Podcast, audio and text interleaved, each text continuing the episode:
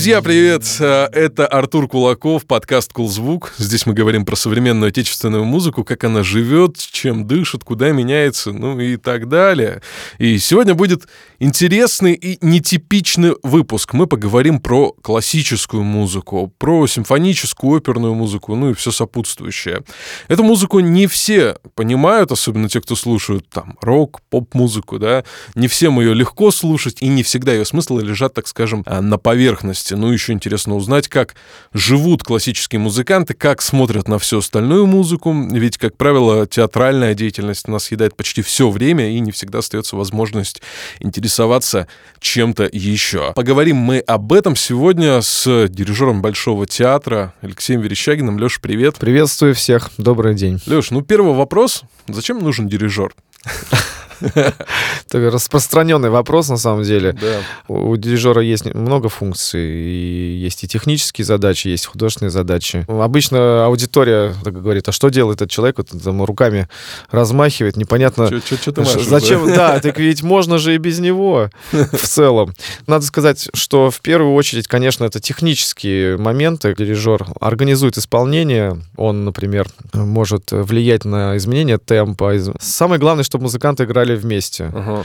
Потому что надо сказать, что если так углубиться немножко в историю вопроса, дирижер не сразу появился, и еще давным-давно функцию дирижера исполнял первый скрипач коллектива. Mm-hmm. То есть, но все равно то, даже номинально не было дирижера, но был кто-то, кто брал на себя вот функции хотя бы капельмейстера, человека, который размахивал, вместо палочки у него была в руке скрученные ноты, и он размахивал этими mm-hmm. нотами, чтобы люди просто элементарно играли вместе. Вот. А дирижер э, стал появляться после того, как стало увеличиться число музыкантов в ну, оркестре. Ну, музыканты друг друга не видят, и надо их как-то Да, просто, просто, просто потребности музыкальные возрастали, Э, музыка уже развивалась и требовала наличия большого количества исполнителей, э, росли оркестры, появлялась необходимость э, в координации управления музыкантами. Угу. Дирижер, если уже говорить о профессиональных каких-то подходах, то дирижер необходим, чтобы художественную ценность исполнения привнести. Иногда у меня возникает ощущение, что дирижер это тоже своего рода шоумен такой в оркестре, наверное. Который... Ну, есть такие, да, есть дирижеры-шоумены, ну, опять же, что такое суть, суть профессии? Просто не хочется быть занудным, да, вот как бы это воспринимается многим, потому что многие дирижеры, они именно пытаются этим воздействовать То на, есть, типа, на своей какой-то экс- надо, ска- на, надо сказать, что величайшие дирижеры, никто не был понтярщиком. Угу. Они могли быть экспрессивны, они могли быть импульсивные, но эти люди всегда делали музыку, они всегда, у них закон был, что главное не они на сцене, а музыка, которая происходит в результате их работы с угу. коллективами и так далее, так далее. Говоря про музыку, слушай, классическая музыка для многих, вот кто не посвящен в эту тему настолько глубоко. Это такой, знаешь, э, знак качества, что-то вызывающее такой священно трепет. Ну, типа, классическая музыка, значит, это что-то определенно хорошее. Угу. Но вот вся ли классическая музыка так хороша, на самом деле? И среди классической музыки тоже полно сочинений проходных. Э, редко какого композитора можно назвать, у которого, ну, мало или почти нет таких э, сочинений, То да, безусловно. Все так или иначе зарабатывали, ну, да? ну, ну, конечно, все зарабатывали, и начиная даже, если углубиться вообще в историю, Э, куда-нибудь во времена Гайдна или Моцарта или Баха. Угу. У Гайдна там десятками симфоний исчислялись. Писал он их почему? Потому что жил при дворе князя Эстергази, угу. который заказывал ему для своих празднеств э, симфонии. Вот он их и писал. Но это не, я не говорит о том, что они не представляют художественную ценность, но мы все знаем там определенный набор симфоний. Или у Моцарта, да, там 40 э, с лишним симфоний. Что определяет ценность? Время определяет. Угу. А, они же тоже, наверное, тогда не понимали, что будет на самом деле хорошо. А, а, а время рассудило. И сколько же было таких моментов, когда композиторы писали величайшие сочинения, а они проваливались на премьерах. Это приводило и к нервным срывам, и разочарованиям в себе, и так далее, и так далее. А потом это становилось величайшим сочинением. Такая история, в принципе, повсеместная, она и в популярной, наверное, музыке тоже Ну, происходит. видимо, да, есть законы какие-то работают, да, такие мироздания. Привыкли все к радиоформату, песни по три минуты, да, какие-то э, да. смысл. Как правило, наверху нет суперсложных аранжировок, да, но вот в классике все иначе. А как правильно вообще слушать классику, слушать симфоническую музыку, чтобы ее понять, полюбить и, знаешь, такое не получить какого-то отравления от чего-то непривычного и нетипичного для твоего уха? Ну, тут, наверное, вопрос э, лежит глубже. Мне кажется, что вообще надо воспитывать слушателя, и это идет с э, образования, с образовательного да, процесса. Точно могу сказать, что, например, в Японии э, классическая музыка, она звучит, ну, извините, там из каждого утюга. Угу. Из детства прививается. Понятно, что классическая музыка, мы же знаем, что это элитарное искусство. Да. Тяжело человеку неподготовленному слушать классическую музыку. Даже ту музыку, которая в академической музыке, да, угу. считается, ну, очень популярной. Там, ну, а как симфония Чайковского. Себя? Как ну, подготовить себя? Да. Э, мне 30 лет, я там, не знаю, э, всю свою осознанную жизнь слушал рок-музыку, там, не знаю, воспитывался на Пинк Флойде и Кинг Кримсоне, условно ну, говоря, мне, да? да? И вот, и что мне делать? Я хочу слушать больше классики. Ну, мне кажется, что э, вообще перед тем, как может, какое-то послушать сочинение, полезно будет и а, а что-то о нем узнать. То есть как, как бы в контекст погрузиться Конечно, сначала. да. И прежде чем приступать к какому-то сочинению, лучше прочитать, погрузиться в эпоху написания, да, в эпоху композитора, в его, в его жизненный творческий путь. Ты уже будешь иметь представление. Вот, а музыкальный вкус, он воспитывается. Но если вы уже в музыке, значит, вам гораздо будет легче, чем человек, который вообще не соприкасается с музыкой.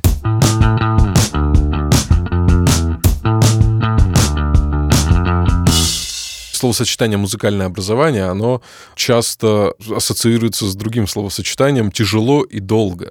Вот ты прошел всю эту историю вплоть до аспирантуры, насколько я знаю. Да, да, да. да. Вот а, скажи, насколько вообще вот эта фраза «тяжело и долго», она реально соответствует? Настолько ли ну, это тяжело и долго, или, может быть, все это на самом деле просто, и люди зря боятся? Ну, вопрос тут в цели, потому что самое главное даже не тяжело и долго, а самое главное то, что если ты делаешь это делом своей жизни, надо понимать, что дело может и не выстрелить. Как врачи, у них тоже все тяжело и долго. Долго это потому, что еще формат изучения классической музыки, он долгий. Это музыкальная школа, музыкальное училище, это mm потом вуз. То есть это все лет 15-20. Ну, опять же, можно учиться-то по-разному, и у всех разные способности. Кому-то это тяжело, но нравится, и он преодолевает себя, и ему становится легко.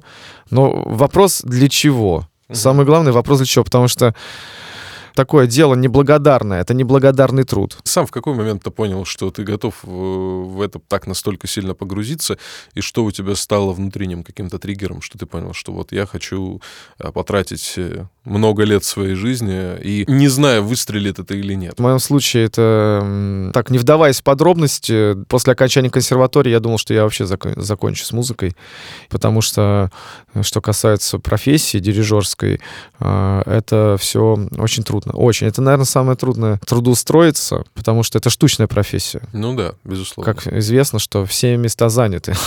Об вот. этом мы и, сегодня поговорим, да, кстати, отдельно. Да, да. И ну, я максималист, и в музыке надо быть либо лучшим, ну или стараться быть лучшим, либо лучше не быть. Средним музыкантом быть э, не очень хорошо. Пусть ты там не все становятся, понятно, какими-то великими, естественно, но быть выше среднего — это лучше. Угу. Скажем так, трудоустройство, да, это... Вот это самый главный вопрос. Когда заканчиваешь консерваторию и думаешь, куда ты пойдешь и что происходит. Что делать дальше? И, и да, и я так скажу, что случай очень много влияет. Нужно уметь этот случай препарировать в плюс, потому что, ну, наверное, случай каждому дается. Надо этот случай не упустить просто. Слушай, мы недавно разговаривали с Олегом Гаркушей, он тоже, кстати, да. очень много раз повторил слово «случай» в наш, да. нашей беседе, потому что он говорит, если бы вот группа «Аукцион 80-х» не получила бы первый случай, второй случай, третий, когда... Не, не был бы дан шанс. Да, да, да, вот не было бы вот этой возможности, когда не они что-то там э, сделали, а их, им предоставилась эта возможность, они просто делали свою музыку, просто старались сделать ее лучше, лучше, лучше, лучше, им давались шансы, и они не отказались от них. И действительно, случай в музыке-то получается. И как ты говоришь, с твоей точки зрения тоже важно. Да, да. И, естественно, важно не просто там заниматься любимым делом, но это же должно приносить доход, если это твоя профессия. Безусловно. Если это совпадает, это, во-первых, большая удача, что совпадает то, что человек занимается любимым делом, который приносит ему доход. И у нас очень мало кто занимается любимым делом, и оно приносит доход. Все обычно на работу-то не очень хотят. Про доход не, не могу тогда не спросить, а можно ли нормально жить на зарплату там театрального артиста, дирижера? Вопрос, ответ размыт, вопрос конкретный, потому что нет четкой системы. Ну, есть вот оклад у музыкантов. Это очень сложно, потому что сказать, что в одном месяце у человека вот такая зарплата. Угу.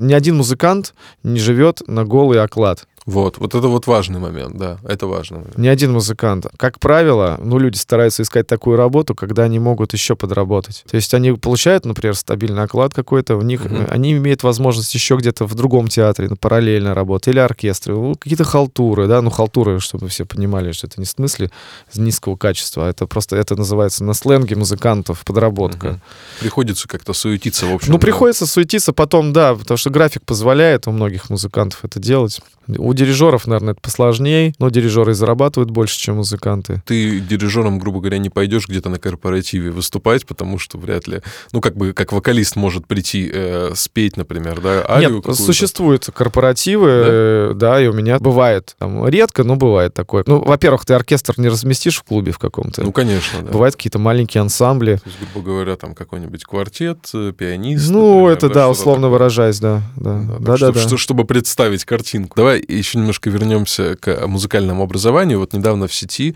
э, очень активно обсуждали тему э, конфликт Ларисы Долиной и блогерши Вали Карнавал. Не слышал про это? Нет, а в чем суть? Я а, суть в том, что, ну, да, Долина посоветовала вот э, этой девушке Вале, ну, она послушала, как она поет, она пела, правда, так себе, ну, и Долина сказала, ты как бы либо иди получай музыкальное образование и пой, либо вообще не пой. Вопрос в чем? Музыки, а главное музыкальности.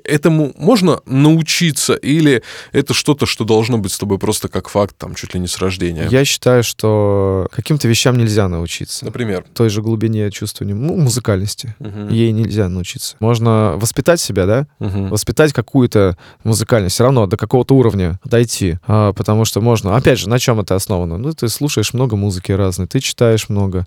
У любого человека он все равно формирует эту музыкальность, так или иначе. Просто до какой степени это? Например, при работе с музыкантом, ну пусть будет это вокалист, если у него от природы шкала эмоций широкая очень. Uh-huh. Грубо говоря, сейчас из темы на тему перескакиваю. Вот мне вот педагог говорил по дирижированию, Леша, он говорит, у тебя в дирижировании, ну, когда я учился, у тебя на градуснике температура не должно быть там 34-36,6. Uh-huh. Это мало. Вся шкала градусника должна быть в диапазоне твоих эмоций. То же самое у любого другого музыканта. И если, например, тот же самый певец от природы не обладает шир широтой вот этой эмоции, он, ну, жизнь, ну, знаете, все люди разные. Кто-то более эмоциональный, кто-то, потому что это музыка, это эмоция. Рациональный подход в музыке я не, не люблю, и я его не принимаю. Это эмоция, в первую очередь. Самое сильное искусство музыка. Самое сильное по эмоциональному воздействию. Или сильнее живописи, поэзии, кино, кино, всего. Я соглашусь. поэтому, поэтому эмоция должна быть, ну, конечно, тут как? Ты можешь объяснять долго и упорно, и тебе кажется, что все просто. Давай, почему же ты это не чувствуешь? А он не может этого чувствовать, он другой. Он максимум может повторить за тобой, а своего предложить не может. Я со школы, наверное, еще слышу такую штуку, что э, человек, попадая в систему музыкального образования, он рискует потерять там свои какие-то условно креативные навыки, да, и а, люди, которые выходят после музыкального образования в среду, да, работать, они хорошие исполнители, но часто не а, способны что-то сочинить или что-то там, грубо говоря, создать, но при этом хорошо исполняют. Насколько вообще это правда? Потому что этот стереотип я слышу уже очень давно и очень упорно многие его продвигают. Честно говоря, странно, это все от человека зависит. Не считаю так. Одно дело, что если вот вокалист идет в хор работать, а он теряет э, определенные навыки вокальные. Потому что тоже, да, можно сказать, индивидуальность. Потому что вокалист сам по себе это индивидуальная профессия. Вокалист это солист, это лидер, да, это вот. А если он, например, идет в хор петь, то там уже законы жанра, законы профессии и другие, что ты должен подстраиваться, ну, слушать других людей, голос прибирать. Конечно, это же все на физике основано. Конечно, теряются навыки. Сказать так, что вот сейчас что теряет индивидуальность, да нет. Э, ну, Сколько... Не индивидуальность, креативность. Кре... Креативность, э, ну как креативность. Вот я ну, почти полжизни посвятил тому, что я пел в хоре. Я был хоровым певцом. То есть я был винтиком в системе. Ни влево, ни вправо. Под началом дирижера, И у нас это хоровое братство. Но я стал дирижером, я стал индивидуальным, индивидуальным исполнителем. Ну, Поэтому... То есть, где твоя креативность, она, в общем-то, ну, чуть ли не главная, да? Поэтому на своем примере могу сказать, что и многие, не только я один такой, куча дирижеров, например, которые вышли из хора. Вот опять-таки, дирижерское хоровое образование. Угу. Все поют в хоре, но многие становятся потом дирижерами. То есть, наверное, вопрос, чего ты хочешь? Хочешь ли ты, грубо говоря, как-то креативить или хочешь да, ли ты быть просто э, винтиком? есть, у меня есть, да, у меня прям вот есть одна знакомая, как раз вот в тему, которая пишет мне, Леша, вот ты знаешь, она тоже дирижер, тоже со мной заканчивала, говорит, а я не хочу быть лидером. Я, я вот уже поняла, мне комфортно быть вот в хоре, в массе, вот это мое, мне нравится, я хочу так. Мне некомфортно, когда вот я вот выпячиваюсь. Такое мнение тоже есть. Это ответ, окей. А вообще можно на слух отличить ремесленника от условно, творца. Вот так, придя, например, в театр, понять, кто перед тобой, что это за артист. Ремесленник, творец слишком такие... Ну, крайние понятия, грубо говоря, да. Опять же, максималистические да, понятия. безусловно. Ну, я скажу попроще, наверное, да. Хорошего от плохого можно. Ну, профессионал это слышит, видит. Например, вот мне достаточно 10 секунд понять, обладает человек голосом или нет. В первую очередь, когда я прихожу на спектакль, я всегда смотрю на дирижера или на концерт. А можно ли, например, вот ситуация, приходишь э, на спектакль, да, э, чувствуешь, ну, вот, ну, что-то тебе не нравится, не знаю, слишком, кажется тебе эта музыка слишком, не знаю, бесчувственной, быстрой, медленной, ну, все что угодно, да? Да, ну, да. какие-то эмоции вызывает. Потому что все, все равно субъективное восприятие. Да, субъективное восприятие, безусловно. Ну вот, можно ли в этом обвинить, ну, условно обвинить или посчитать, что это работа дирижера такая, а не там оркестра или кого-то еще? Кто в этой ситуации? Ну, конечно, прав? дирижер э, ответственный за все что происходит. Я могу сказать так, что, будучи сам дирижером, что бывает какая-то ситуация, в которой дирижер не повинен. Ну, бывает такое. Не, не все дирижер может сделать. Но э, в целом художественные моменты, угу. Конечно, это зависит э, только от него. Зачем он нужен-то тогда? То есть, если мы слышим, э, находясь там на опере, например, да, там играет оркестр, если мы слышим, что что-то, в общем-то, не клеится э, у оркестра там или у хора, да, что есть вероятность, что это все-таки дирижер не доработал где-то, да? Ну, опять же, что значит вот не клеится? Как правило, все клеится для обывателя. Ну, если уж все там к чертям полетело, остановились, но такого почти никогда не бывает. Ну нет, не остановились, но ты именно чувствуешь, что, например, то, что ты слышишь, ну давай не соответствует твоим не ожиданиям. Соответствует твои... Ну, может быть, тебе кажется, что это как-то не достаточно докручено, может быть, в какой-то степени эмоционально фальшиво. Ну давай такие да, крайние да, вот да, эмоции. Да, да, да. Одно дело, понимаете, э, скажет об этом высокий какой-то музыкант, и ты его мнению доверяешь, потому что он уже всем доказал, кто он, и можно... А другое дело, кто-то скажет, например... Насчет высоких музыкантов. Насколько я помню, ты же работал с Курентисом. Да, был дело. Вот, это такой человек, который у многих, особенно кто не сильно погружен, он ассоциируется с классической музыкой, вообще чуть ли не в принципе, mm. с современной, как бы, отечественной, да?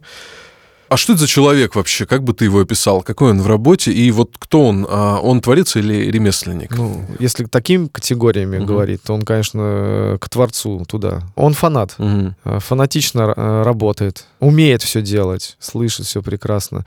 Другое дело, что у него такая немножко манера подачи агрессивная себя, да, угу. везде. Многие путают его подачу, такую экзальтированную, импульсивную, агрессивную. И многие говорят, что ну что, это же какие-то понты, это же все понты. Ну, они не видят, что эти понты, грубо говоря, пусть ладно, это они его, одно из его свойств личности. Я просто знаю, ну, как, что он сам-то человек достаточно простой в То общении. В жизни, да? В жизни. Я потому что с ним общался и не только на, в репетиционном процессе. Mm-hmm. Он обычный, нормальный человек, как многие. Просто как бы, когда он находится... Он актер, Можно ли это описать как просто какое-то страстное отношение к процессу? Его? Да. Да, безусловно. И, и я тоже. В этом нет ничего плохого. Потому что когда я, например, тоже занимаюсь музыкой, я тоже становлюсь каким-то актером и какие-то... Ну, я был на твоих спектаклях, да, я помню. Ну, вот. Ну, ну, мы сейчас говорим о том, что это все помогает созданию правильного эмоционального фона. Угу. Не ради фона, а потому что ты это создаешь, потому что ты тоже погружаешься в То музыку. ты как бы сам, в общем-то,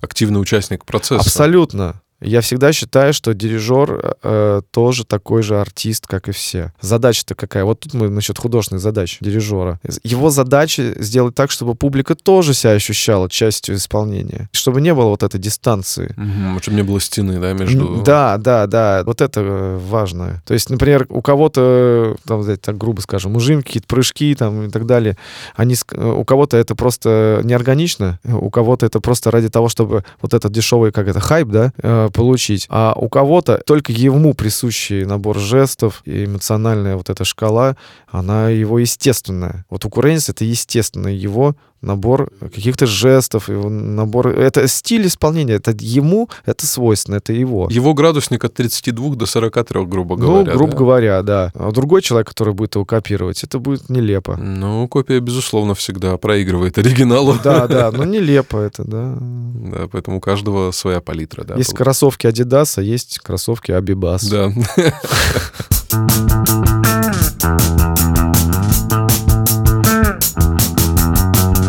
про театр, про атмосферу в театре. Ты работаешь в Большом, это самый известный театр, да, в нашей стране.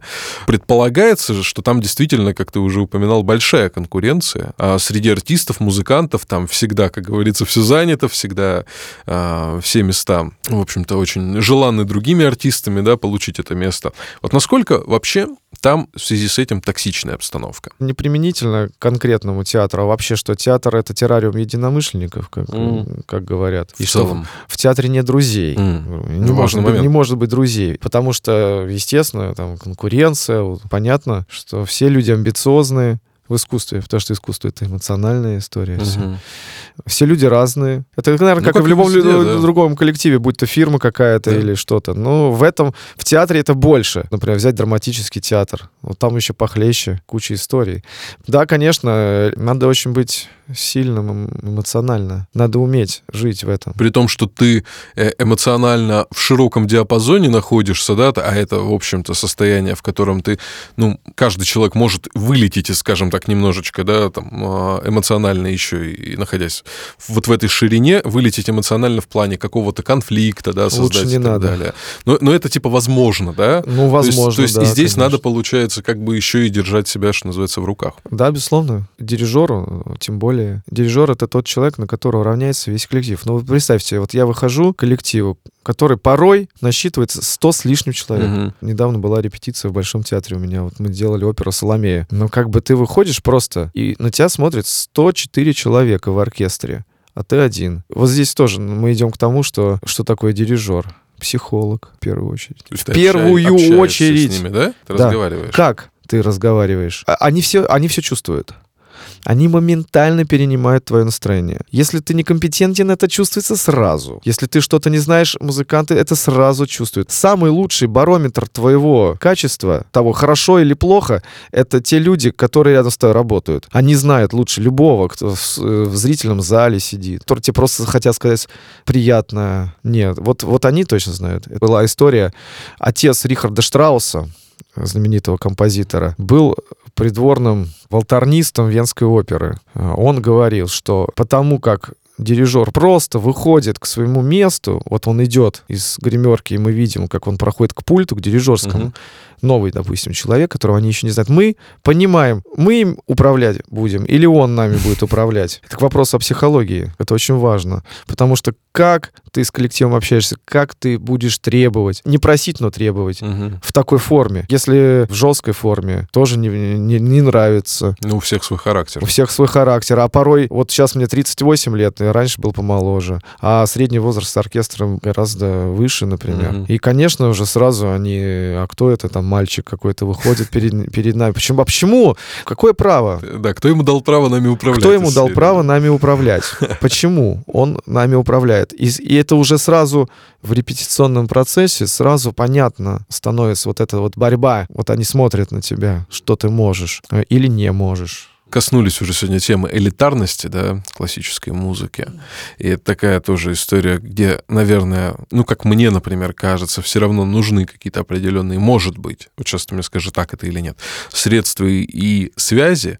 И есть ли вот, например, сейчас место такому условно чуду, когда какой-нибудь Вася Пупкин там из Саратова приезжает, талантливый скрипач, и приходит и устраивается без проблем там в Большой театр, например, в оркестр. Ну, безусловно, талантливого человека возьмут всегда. То есть средства связи, они не имеют значения? Имеют. Имеют. Очень.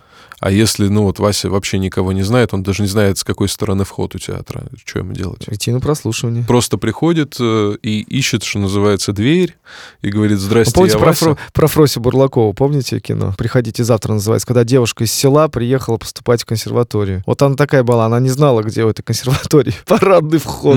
Но она была э, очень настойчивая. А природа была феноменальная.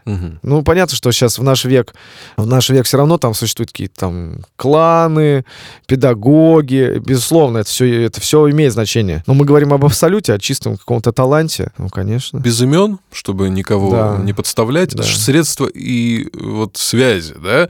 Это насколько вообще большая проблема? Как много э, людей э, пробиваются таким образом? Больше, чем те, кто пробивается не таким образом. То есть все-таки клановая история, она Да. имеет место. Я же вам сказал, помните, что нужна удача очень большая. Да. У нас, например, в России у нас абсолютно не развита агентская история никакая. Мгм. Вот Ну, на то- Западе все построено, многое построено на агентствах. Их миллион везде, То разных есть люди ищут артистов и продвигают их? Да. Или Как это У, работает? у многих артистов есть э, свои агенты, которые ищут им работу. И они находят им работу, имеют, конечно, с этого э, понятные деньги. Ад- Несколько, ар- артист может стоять в нескольких агентствах. То есть это не, понимаете, вот эта вот совковая вот психология, что человек должен найти себе работу. Ага. Вот у нас в стране так. Вот он должен, он должен бегать, как этот совраска, и искать, где ему подработать. Вот по, по идее так не должно В быть. хорошем э, развитом Цивилизов- рынке, в цивили- в цивилизованном да. э, государстве, да, вот Да. я имею в виду музыкально. Вот в Европе такого нету. Э, Спрос больше, наверное, чем предложение, но так или иначе, я же не, не только звезды имеют агентов. И есть люди неизвестные имена. Они... И наши певцы имеют агентов. Многие Мгм. имеют агентов, которые возят их в Европе. Они дают концерты, получают большие деньги. Большие. Насчет того, кто может сколько заработать. Получается, что катаясь э, где-то по Европам, можно Мгм. даже больше заработать, чем в России. Дирижер может в среднем за концерт получить 15 тысяч евро за один концерт. Мне кажется, это как-то немножко несправедливо, что э, востребованность нашей музыки, нашего А- исполнителя... Опять же, сейчас, извините, да, обговорюсь, дирижер абсолютно не звезда. Ну, кого звездой считать?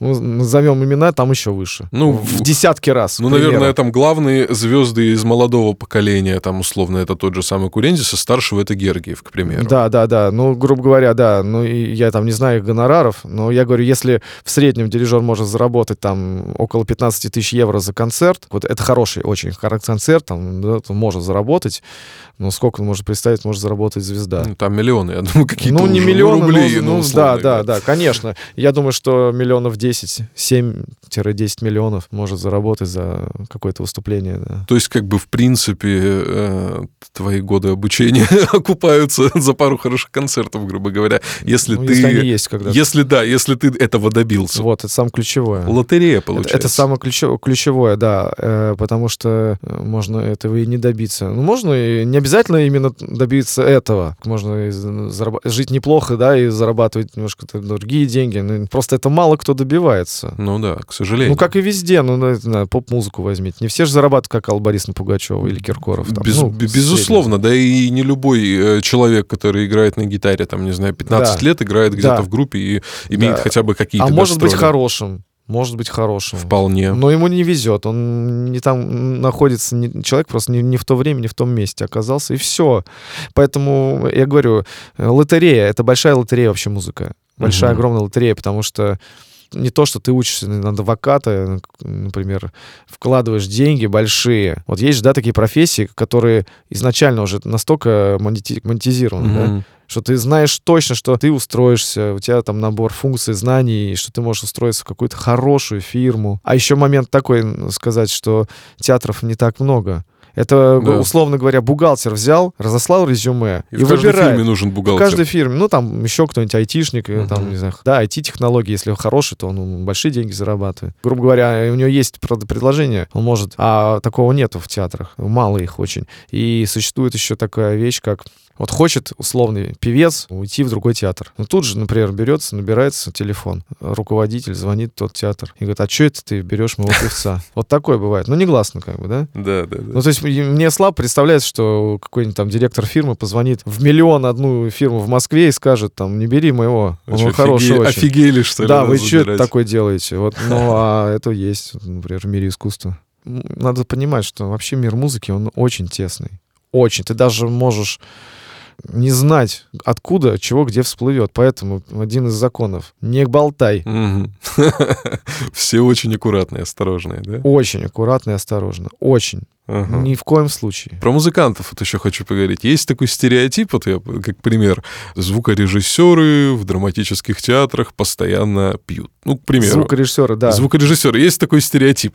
Да? А вот какие есть стереотипы про э, классических, может быть, музыкантов и правдивые ли они вообще? Вот это интересно. Кто не пьет, называется. Ну, может, ну не, не обязательно, да, про алкоголь, а вообще просто какие-то стереотипы, может быть, известные есть, которые были бы забавными. Я так скажу. Ну вот есть такая книжка, сейчас прорекламирую невольно. Зисман такой есть музыкант, габаист. Он написал э, «Путеводитель по оркестру» его задворком. И вот там вот э, как раз описывается. Ну там все очень так иронично Мгм. и саркастично. Потому что все считают, что музыканты там небожители, особая каста. Ну, допустим, если с кем-то сравнивать, возможно. Но тут тоже существует с- э, с- у всех свои законы. Как он он пошутил в этой книге, что на концерте потеет только один дирижер в основном. Все остальные пришли работать, работу. Какие стереотипы? Вот э, разговор э, в артистической после концерта. Один Вася снимает носок и говорит другому, Петя, как ты здорово сыграл сегодня. О, давайте поаплодируем Пете. Ха-ха-хи-хи. Наливай. Ну, подожди, подожди, не могу, мне сейчас еще к жене ехать, там, не могу, давай. Ну, давай тогда выпьем, ну, выпьем с нами. Ну, то есть вот так вот.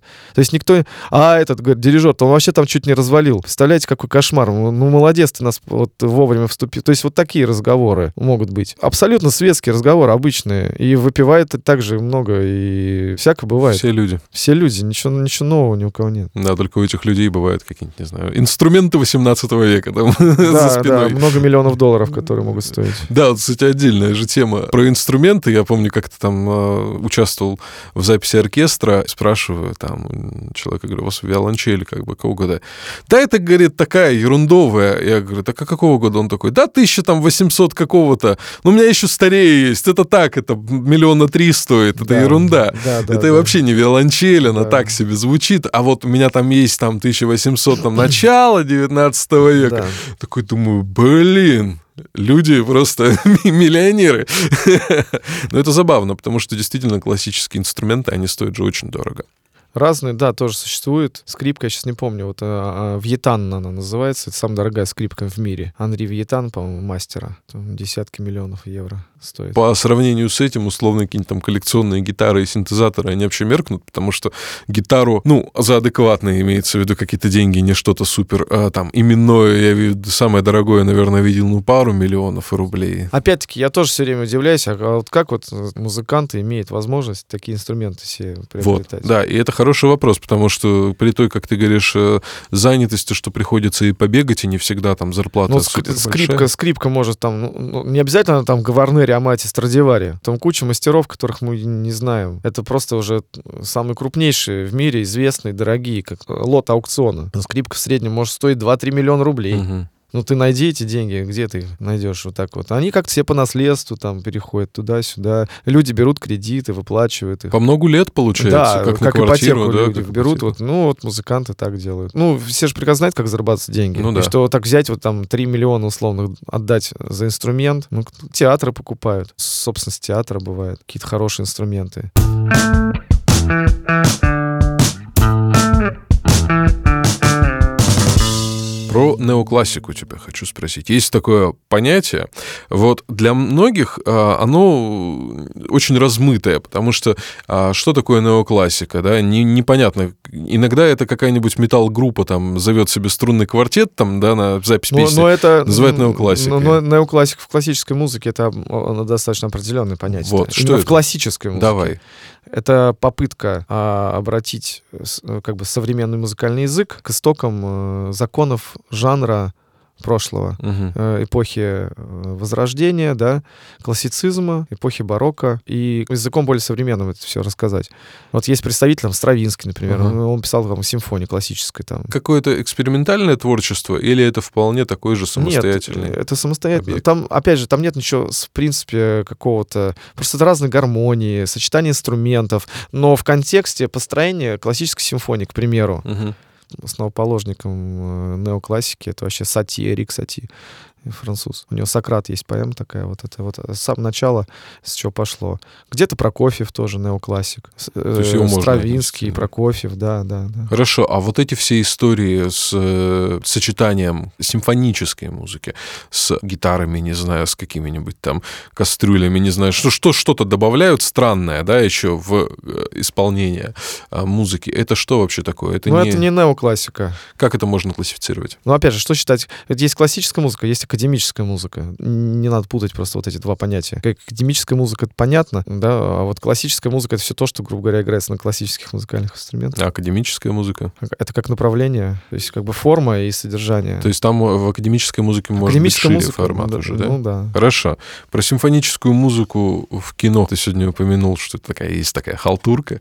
вот. Что это вообще такое? Его же сейчас очень много, и она вроде как бы с одной стороны популяризирует классическую, да, классическую тематическое направление, а, потому что, ну, люди, которые, может быть, не слышат, там, не ходят в театр, они слышат это в кино, это такая панацея или это, наоборот, в каком-то смысле, может, обесценивание? Что это? Изначально это прикладное искусство. Но попробуйте посмотреть кино без музыки. Минуты не посмотрите. Это не... Потому что никто же не э, осознает, что она звучит в кино. Это, это хорошо, если не сознает. Но ведь музыка музыки рознь. Вот есть абсолютно ну, как бы набор штампов, да? Блокбастеры пишутся mm-hmm. там. На компьютере это играется или оркестром это сделано. Ну, есть даже жанр такой синематик. Да, да, да. А есть как бы запоминающиеся саундтреки, которые, вот, например, да, там все мы знаем песню My Heart Will Go On, да? Mm-hmm. Ну, к примеру, самый там известный прекрасная. Изначально была не самостоятельное произведение, да, там эта песня написана, ну это сейчас мы говорим про песню, да. кинофильму «Титаник», а потом и благодаря этой песне была, стала известна Селин Дион, и пошла-пошла. Вот, э, и в классической музыке тоже, ну, это прикладное искусство, но есть же и концерты именно саундтреков, очень сейчас популярно стало. Я сказал бы это плюс, потому что все равно людей это привлекает в концертные залы, вешается экран, да, там какие-то демонстрируются кадры из фильма или мультфильма. Такие истории, потом есть же еще э, каверы на там рок-музыку, да, да каверы, когда каверы на рок. Вот у меня есть программа, называется, вот, Артур, я тебя приглашу. Давай. Как раз вот каверы ага. рок-музыку. Вот, вот о чем мы говорим. Русская филармония, оркестр, классика Energy называется ага. программа, где классическая музыка э, в основе своей, она сделана с кавер-версии, и в партитуру добавлена рок-группа, то есть там ударник, бас, ритм гитара, бэк-вокал, и все это миксуется, и в основе своей есть и Моцарт, и Бетховен, и Грик, и Верди, танго, и стравиаты, например, mm. в форме Прикольно. танго, или, например, босса нова, это танец феи дрожей Щелкунчика Чайковский, да, балет «Щелкунчик». Это все переработано, сделано, и это очень интересно, и вот такая программа. Слушай, а нет э, какого-то снобизма у профессионального сообщества на тему популярной музыки? Снобизма? Да. Ну, это, опять же, зависит. Ну, есть, наверное. Что сказать, греха таить? Вот тоже иной раз у меня у самого есть такое... Я понимаю, что каждое искусство, оно имеет место быть. Но просто я как классический музыкант, угу. я прекрасно понимаю, насколько сложно, насколько вклад музыканта, чтобы получить образование, чтобы вообще до другие как бы сложности, все другие столько затрачено всего, вот, что, например, поп-исполнитель достигает гораздо быстрее. Ну, типа 3-5 лет, и можно поп-исполнителю Ну, он знает два аккорда, три струны, да. и он может выступать да. при определенных, там, зарабатывать деньги в разы больше, чем большинство классических музыкантов, которые э, учатся всю жизнь этому. В этом плане, да. Когда я, например, слушаю какой-то конкурс по телевизору, шоу «Голос» там или что-то еще, и когда когда сидит один из исполнителей в жюри и говорит девочке, вот был недавно случай, вот знаешь, что там, там дыхание, там, да ты ни черта не понимаешь в этом, в абсолютно ничего. Человек, э, вышла девочка, и я так одним ухом просто за ужином слушаю. Uh-huh. Я вообще это не смотрю, потому что я считаю, что это все полная фигня. Не потому что я классический дежор Большого театра, а потому что это на самом деле так, если говорить профессионально. Uh-huh. Но вышла вот девочка, и я так раз слышу, да, она здорово поет молодая, там, с ней может заниматься, может, у нее денег много, но какая разница? Но она поет. Но она поет здорово. Угу. Она поет здорово. И какая-то там, э, или какой-то в жюри, который два аккорда, три струны, он ей говорит, вот вы там ничего не эмоционально, но он не понимает в этом ничего. Меня это злит. То есть это шоу просто же, да. наверное. Это просто это дешевое шоу. шоу. Меня это злит просто. Что это вот считается вот каким-то... Вот э, люди говорят, да, вот, а вы слышали вот этого? А чего его слушать? Вот, вот это раздражает. Что я не говорю, что всем надо удариться в классическую музыку, но вы, ребята, но вы должны понимать, как бы, а мы это понимаем, профессионалы, ага. насколько вот это вот ни о чем все. Слушай, мы тему конкурсов как раз я уже поднимал в прошлых выпусках с нашими предыдущими гостями, да, и вот мне тоже это и с тобой, наверное, наверное, тогда чуть-чуть. То есть ты говоришь, да, дешевые, но в чем вот эта дешевизна? Просто в самом подходе или э, в том, что там этот материал какой-то ценности не несет, или просто что вот эти люди, они... Люди необразованные просто, ну необразованные, которые э, сидят с умным видом и рассказывают, как что-то надо делать. Но он не имеет на это права никакого просто, вот скажем так. Ну а кто должен сидеть в жюри? Преподаватели, кто? Вокалисты? Смотря что надо, понимаете? Там же запрещено ругать. Я знаю. Угу. Им говорят, нельзя ругать, говорить только хорошее хорошее. Но это все, это, ну, как бы, это нечестно. Говорите как есть. Говорите как есть каждому, как есть. Но нельзя продюсеры будут ругаться.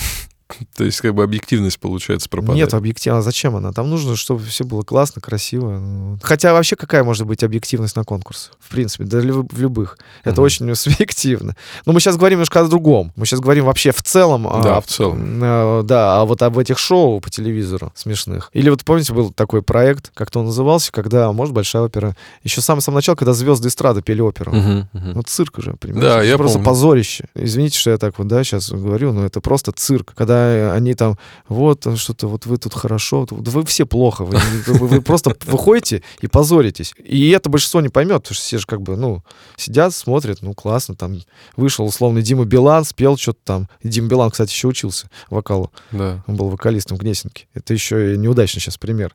Там другие исполнители были. Там то ли По культуре это все шло. то ли кто. Ну, вот, вот, да, вот да, да. Вот это вот, да. Даже серьезно ты не воспринимаешь, как бы классический музыкант это смотрит, например, а все такие говорят, ну, блин, ну вы снобы. Вот вы же снобы, вообще, вот вы же не понимаете. Да нам просто это смешно смотреть, это просто цирк. Ну, то есть, если ты, грубо говоря, увидишь э, талантливого человека, но ты будешь понимать, что там у него нет музыкального образования, то есть не будет такого снобизма. Ты просто услышишь, например, хороший вокал, да? Слушай, классно поет. Мне да. не важно, допустим, там, не пусть он там классический он музыкант, ага. не классический музыкант. Поет, хорошо, голос есть. Там учиться ему, не учиться, это его дело. Главное, чтобы что-то было, чем, чем петь, как говорится. Да, да, да, да, да конечно. Слушай, вот театр это же такое весьма серьезное заведение, где, как правило, нет места юмору, ну, по крайней мере, по моим наблюдениям, да.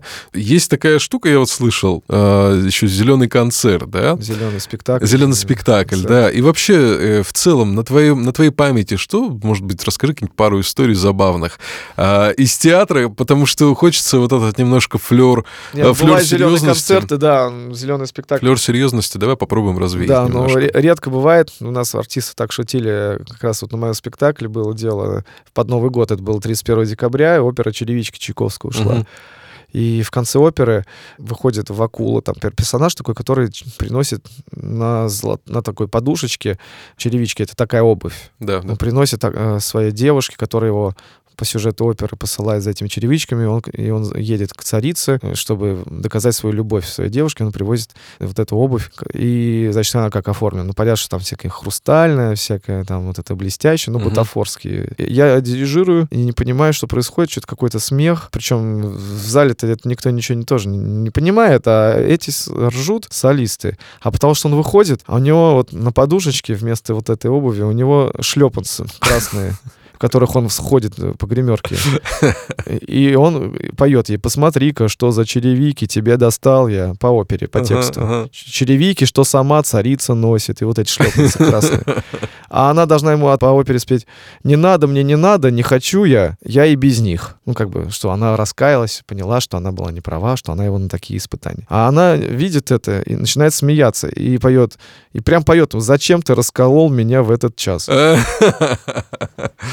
Слушай, ну клево. То есть есть место юмору есть. Ну, то есть вы не, не, не чуждо вам пошутить, да? Ну, все же зависит еще от того, как это может закончиться. По сети ролик гуляет, э, где какой-то классический балет, э, и, условно говоря, какая-то зверушка, мышка или там кошка э, начинает вытворять какую-то дичь лютую mm-hmm. просто в разнобой танцевать, потом, ну, просто какие-то делать.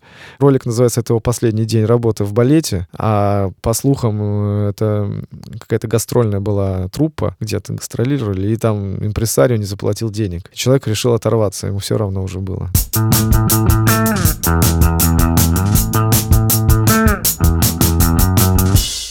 Какую музыку слушаешь ты сам? И, как, и вообще слушает ли а, классический музыкант что-то еще, кроме классики? Да, да, он, конечно, слушает, но я стараюсь ничего не слушать, когда я не на работе. Бывает, что для фона, да, я там слушаю, просто еду куда-нибудь, наушники что-нибудь включу, но не классическое. Ну, что это? Радио. Радио, просто радио. То есть ты не, нет какой-то такой конкретной истории, чтобы ты там Но это, это не значит, по, это, по, это по, не значит что, все музыка, что все музыканты такие. Может быть, это и просто я такой. Я просто, например, слушаю музыку, которая мне нужна. Вот mm-hmm. мне надо выучить какие-то сочинения. Я прослушиваю много трактовок, смотрю. Почему я не могу слушать классическую музыку в, там, в ушах и в колонках? Просто так. Mm-hmm. А потому что я ее начинаю анализировать. Я так просто не могу, как вот обыватель. У меня всегда идет процесс анализа. То есть нет вот этого погружения Э, в котором ты расслабляешься и спокойно не Да, вот мне вот это неведомо просто. Кто-то вот говорит, а я вот включаю Бах, вот когда мне вот плохо там в душе, вот он меня лечит. Конечно, естественно, потому что музыка воздействует эмоционально на человека. Каждая музыка на каждого по-разному. А для меня эта музыка, это все равно, что я все равно начинаю препарировать угу. по ноте. Чё, как, какая тональность звучит. То сразу начинается, у меня абсолютный слух, к моему несчастью. Это проклятие. Ну, я сейчас саркастично говорю. Никто не видит моего лица сейчас. Потому что мало у кого абсолютный слух, и в основном-то все плюс-минус нечистая интонация, как у певцов, так и у оркестра, там еще кого-нибудь. И я говорю, это проклятие, потому что начинаешь поправлять, а люди говорят, да я все правильно делаю, все, я не ощущаю. И нельзя за это винить. У него слух не такой острый. В караоке не ходишь? Нет. Ну, бывает, там что-нибудь споем иногда. Ну, а так где-нибудь. Мне кажется, если ты попадешь просто туда в какой-нибудь Да, мне нельзя в такие заведения ходить. Умереть можно просто. Ну, это это надо много выпить просто, чтобы отключить, чтобы погрузиться, вот как говорят. Отключить вот этот свой слух, грубо говоря, абсолютно на чуть-чуть. Профессиональный подход отключить. Все равно, это, я говорю, это вот это же отпечаток на всю жизнь. Вот твоя профессия, это на всю жизнь отпечаток, потому что что у людей хобби, ну, это же не значит, что ты говоришь, вот они там, там нехорошие. Ну, это смешно. Ну, каждый человек имеет право. Ты же идешь там, не знаю, хочешь тебе потанцевать. Ты же не должен быть танцором балета. Ты там, ну, не да. знаю, пошел на дискотеку, куда-нибудь там в клуб пошел, ты же можно пойти. Расслабился, тебя в танец потянуло. Слушай, да я тебя прекрасно понимаю, потому что я с гитарой, у меня та же самая история, когда я слышу гитарную какую-то музыку, да. рок-музыку, да, я тоже слышу, так, вот здесь такой эффект использован, здесь вот так свели, здесь Знаешь, вот так записали. же это все, да. Да, это, это реально болезнь, но при этом я еще все-таки стараюсь, пока еще, знаешь, на пути, мне кажется, я уже к этому не утратить э, желание все-таки эту музыку слушать, но все равно постоянный анализ. Очень сложно найти да. артиста, которого хочется слушать, не анализируя. Продолжаю твою тему. В Фейсбуке знакомый один писал, что он поехал куда-то там, какой-то город другой на автобусе угу. и вынужден был слушать весь репертуар вот водителя. Да, который... ужас. Да, и он пишет, что настолько все примитивно. Хотя он не классический, кстати, музыкант. Он работает в театре, в драматическом. Причем, да, это не основа его профессии, музыка. И он он говорит, что невозможно. Все песни на двух-трех аккордах, все композиции да. очень похожи, все аранжировки похожи, ничего нет нового. Вот, вот что бесит, вот это раздражает. А, в завершении я бы хотел тебя попросить а, порекомендовать нам три самых, на твое мнение, выдающихся там спектакля, оперы, а, произведения, не знаю, как хочешь. Вот ну, три. Это должна быть, конечно, музыка, которая все-таки в классической музыке, как считается, как поп-музыка, да? Угу. И это, безусловно, наверное, Чайковский. Если опера, ну пусть будет Евгений Онегин. Которая среди классических музыкантов все говорят, ой, сколько это можно слушать. Это же такая сладкая музыка, все знают ее широкому потребителю зайдет, да? Вот, что еще? Ну, Моцарт 40 симфония. Угу. Все знают прекрасно эту тему. Не знают, что это, но узнают, что да, мы где-то слышали, да, это Рахманинов. второй фортепианный концерт. Кстати, мой любимый композитор. Мой, один из моих любимых тоже из русской музыки, если говорить. Да. А твое самое любимое произведение есть у тебя такое? Ой, сложно сказать. В моем случае профессиональном это не совсем корректно, потому что я когда учился дирижированию, я говорил там своему профессору, а знаете, а вот мне вот это не нравится. Угу. Он говорит, вы не можете это рассуждать так. Вы классический музыкант, вы дирижер. Вас не может быть нравится в принципе такого подхода. А, может быть что-то ближе, ну естественно, что-то дальше. Но вы обязаны все уметь делать хорошо. Одно произведение мне скажи. Вот в данный момент сейчас тебе оно очень близко, и ты, наверное, ассоциировал бы свое настроение с ним. Э, Рахманинов — это один из тех композиторов, который в большей степени выразил бы мой внутренний мир. Спасибо тебе большое. Приоткрыл сегодня нам кулисы немножко. А, надеюсь, э, наши слушатели захотят после этого пойти в театр, послушать э, немножко классической музыки. Я был бы рад, чтобы, если бы наша беседа, она поспособствовала бы этому. Спасибо, Леш. Друзья, это был подкаст «Кулзвук». Меня зовут Артур Кулаков. А подкаст этот делаю при помощи подкаст-студии Терминвокс, за что им тоже огромное спасибо. Подписывайтесь на подкаст везде, где вы слушаете подкасты, а на канал «Кулзвук» в Телеграме, страничка в Инстаграме также «Кулзвук», ну и ВКонтакте тоже «Кулзвук». Меня зовут Артур Кулаков, с нами был Леша Верещагин, а, дирижер Большого театра. Пока. Пока.